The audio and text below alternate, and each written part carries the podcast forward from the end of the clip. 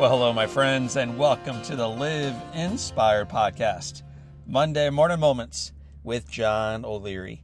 I record these so that you and I can begin our days in awe and on fire with a burst of inspiration. Who needs a little bit of inspiration today? Uh, yes, my, my, hand is up. In fact, I'll, I'll lift them both right now. I would imagine if you're tuning in so are yours. And I would imagine your neighbors, your children, your parents, your family members might benefit from a little bit of inspiration as well. So if you haven't yet subscribed to this podcast, do so now and then share it with them. It's a wonderful way to ensure that this podcast continues to show up not only in your feed, which is awesome, but also theirs. So sometimes, here we go. You ready? Sometimes individuals with whom we think we have the least in common become our greatest teachers and our dearest friends. You ever experienced that? Well, my last year in college, the gentleman who maintained my apartment building was an imposing man named Harold Stewart. He was tall, he was strong, he was quick to share his opinion, but broken outlets, jammed doors, and leaking sinks were quickly resolved with one call to this Superman named Harold. The following year, after graduating college and starting my construction company, the first contractor that I hired to help was a man I knew could do anything and to do everything well.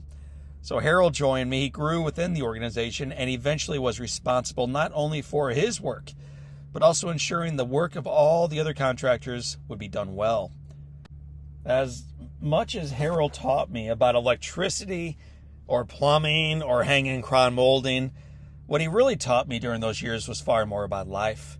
He taught me to give and to not count the cost, to keep showing up and giving when others were in need, to not take friends for granted, and to stay connected with them. Harold taught me to forgive those who offend, to see another person's perspective, and even to be open to liking music I'd never liked before, like rap and R&B. Recently, Harold came by my office to deliver and then ultimately hang a poem he had purchased for me. It was authored more than a century ago by the great English author Rudyard Kipling. After amassing profound wealth only to lose it, and raising a daughter only to have her pass away of pneumonia, and receiving innumerable other blessings and dealing with significant challenges, this poem represents Kipling's encouragement for his own son on what resilience and leadership and ultimately living well required.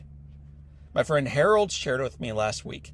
And I now share it with you. I'm going to read it slowly and challenge you and encourage you and invite you to heed the advice within it. Here we go. It's called If. If you can keep your head when all about you are losing theirs and blaming it on you, if you can trust yourself when all others doubt you, but make allowance for their doubting too.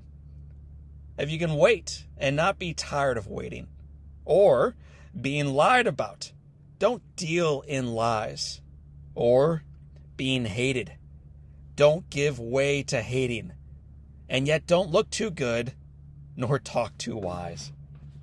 If you can dream and not make dreams your master, if you can think and not make thoughts your aim, if you can meet with triumph and disaster and treat those two impostors just the same, if you can bear to hear the truth you've spoken, twisted by knaves to make a trap for fools, or watch the things you gave your life to broken and stoop and build them up with worn out tools. If you can make one heap of all your winnings and risk it on one turn of pitch and toss, and lose and start again at your beginnings, and never breathe a word about your loss. If you can force your heart and nerve and sinew to serve your turn long after you are gone, and so hold on when there is nothing in you except the will which says to them, Hold on if you can talk with crowds and keep your virtue, or walk with kings, nor lose the common touch. If neither foes nor loving friends can hurt you, if all men count with you, but none too much. If you can fill the unforgiving minute with 60 seconds worth of distance run. Yours, my friends, yours is the earth and everything that is in it. And, which is more, you'll be a man, my son. That poem now graces my office wall. It reminds me not only of Kipling's wisdom, what he shared with his boy, his son, but also my dear friend Harold Stewart, who shared so much of his life, his expertise, his wisdom, his joy in his life with me. My friends, I remind you today, in spite of the headwind blowing, in spite of the anxiety that might be festering, in spite of the unknown and the challenges you face, hold on, hold on, because the best is yet to come. This today is your day. Live inspired.